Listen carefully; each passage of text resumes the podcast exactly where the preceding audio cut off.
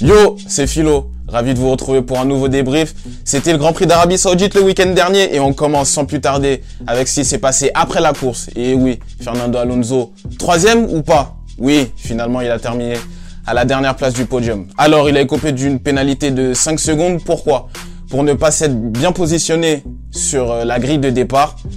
Il est passé par la voie des stands lors de la voiture de sécurité, lorsque la voiture de sécurité était de sortie.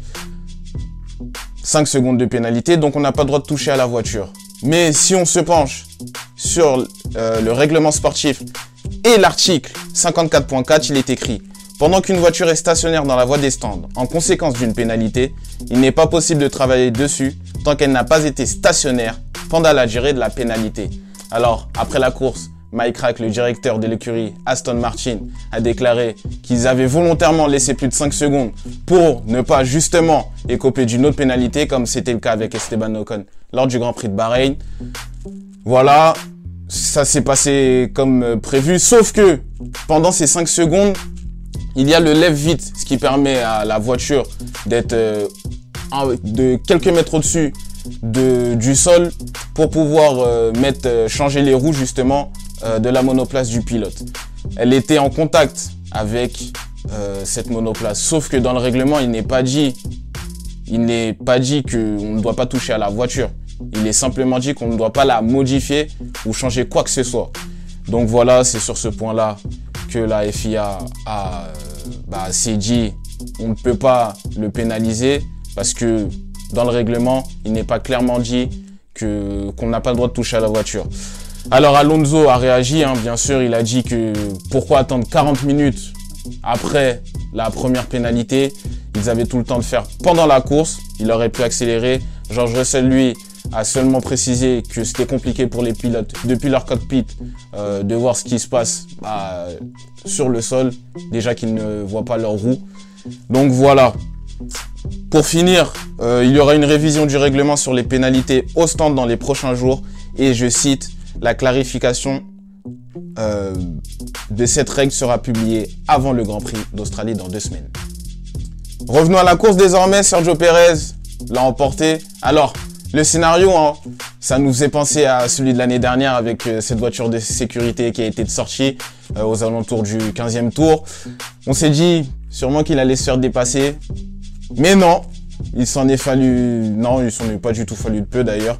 Euh, il a maîtrisé son sujet de A à Z. Il a juste raté son départ. Fernando Alonso avait pris le meilleur sur la Red Bull avec, un meilleur temps de réactivité. Sergio Perez, oui, c'est le roi des circuits urbains. Oui, parce que lors de ses cinq victoires en carrière euh, en Formule 1, il a quatre de ses cinq victoires justement ont été sur des tracés en ville. Donc euh, on peut dire que voilà, c'est une menace réelle dans ces sur ces tracés. Alors, est-ce que la victoire pouvait euh, lui échapper? Alors, à un moment, à la fin de la course, euh, son équipe l'appelle. Dans le dernier secteur, il est à 32,6 secondes. Euh, voilà, sur dans le dernier secteur. Et on lui demande de ralentir et de viser les 33 secondes. Il demande pourquoi ça? Et l'ingénieur ne veut pas trop lui répondre et lui dit, bah, lui fait comprendre que Max Verstappen doit le rattraper et peut-être euh, jouer la victoire justement et donner cette victoire au double champion du monde. Sergio Perez affirme et dit clairement, mais dites-moi les choses, qu'est-ce qui se passe? Est-ce que je peux pousser, oui ou non? Allez, on lui a donné l'ordre de pousser, euh, voilà, de pousser jusque là où il fallait et il l'a emporté très aisément. Bravo aux Mexicains. Justement, son coéquipier Max Verstappen, il a eu une course très tranquille, même s'il est parti de la 15e place, il remonte à la deuxième place. Qu'est-ce que vous voulez que je vous dise? La voiture est parfaite, ou presque. Oui, il y a eu des complications, son arbre de transmission euh, l'a lâché lors de la deuxième séance des qualifications.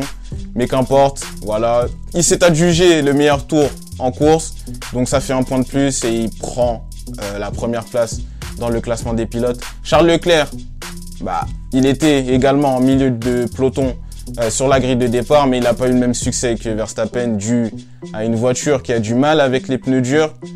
Voilà, chez Ferrari, on sait que la performance n'y est pas pour l'instant. C'est fluctuant, euh, ils ne s'en cachent pas, et ça c'est un bon début par rapport à l'année dernière où ils assumaient pas trop euh, leurs erreurs et quoi ou qu'est-ce. Mais c'est bien, c'est déjà un bon avancement, à trouver les solutions.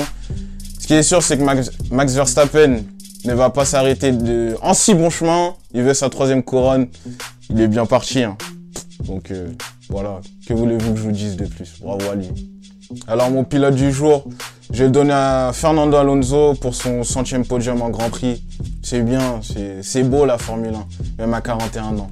Il montre que, voilà, dans le sport, il euh, n'y a pas d'âge qui compte. Voilà, il faut s'entraîner, c'est tout. Euh, la déception, c'est pas une déception, c'est plus un, encouragement. Euh, je voulais parler de Logan Sargent. Pourquoi? L'Américain, en fait, lors du Grand Prix de Bahreïn, des qualifications au Grand Prix de Bahreïn, il est éliminé parce que il a fait le même temps que Lando Norris, mais après lui. Donc il n'a pas pu passer en Q2.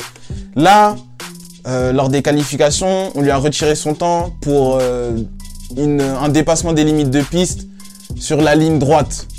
Parce qu'il a touché en fait euh, la ligne de la voie des stands. Ce qui n'est pas autorisé. Mais les pilotes l'ont toujours fait euh, bah, durant la totalité des essais libres, des trois essais libres et en qualification, on leur fait cette réprimande. Donc il n'a pas très bien compris. Bon, il a lui-même avoué que euh, n'avait pas fait le boulot parce qu'il a eu, deux tentatives par la suite. Mais tout ça pour vous dire que pour ses premiers pas en Formule 1, c'est loin d'être nul. Et je pense qu'il a du potentiel, mais c'est dommage parce que cette Williams, certes, il n'y a pas eu beaucoup de modifications par rapport à la FW44 la monoplace de l'année passée. Mais sur euh, un tel circuit, on sait qu'elle est véloce, donc il y avait, je pense, euh, quelque chose à aller chercher. Quelques infos à vous donner pêle-mêle. Le Grand Prix d'Autriche est reconduit jusqu'en 2027. Le bail avec la Formule 1 se terminait cette année, mais une extension de contrat de 4 ans a été conclue mercredi dernier. Stefano Domenicali, le président de la Formule 1, s'est montré enthousiaste, le tout en rendant hommage à Dietrich Mateschitz, le patron de la marque énergisante Red Bull, décédé en fin d'année dernière.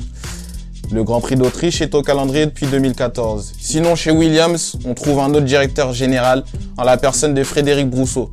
Il va endosser ce rôle pour l'écurie de Grove. Il a gravi les échelons au sein de Pratt et Whitney, un constructeur américain de moteurs d'avion. Il a été manager d'une ligne de production et est devenu l'an passé vice-président des opérations de l'entreprise. Par contre, l'équipe Williams n'a toujours pas de directeur technique depuis le départ du français en décembre dernier, François-Xavier de Maison, ce qui est un souci, que ce soit à court ou à long terme. Enfin, De Vries dit qu'il n'est pas perturbé par les mots forts de son directeur d'écurie France Toast lors de ce week-end en Arabie Saoudite. Le patron d'AlphaTauri a déclaré qu'il n'avait plus confiance en ses ingénieurs du fait que les chiffres rapportés par ces hommes sont de très loin de la de la réalité en piste. Nick De Vries pense que ça ne va pas impacter l'écurie de façon négative. Honnêtement, si je suis membre de cette équipe, que j'entends les mots de mon patron, ces mots-là, j'ai plus envie de travailler pour lui. Je vous le dis clairement. Merci d'avoir regardé ce débrief. Euh, prochain rendez-vous dans deux semaines lors du Grand Prix d'Australie. Sur ce, portez-vous bien. On se dit à très vite sur Philo TV. N'oubliez pas surtout hein, de me suivre sur les différents réseaux, suivre toute l'actualité de la Formule 1 sur Instagram, Twitter et TikTok en allant sur la page Philo TV. Restez branchés. Ciao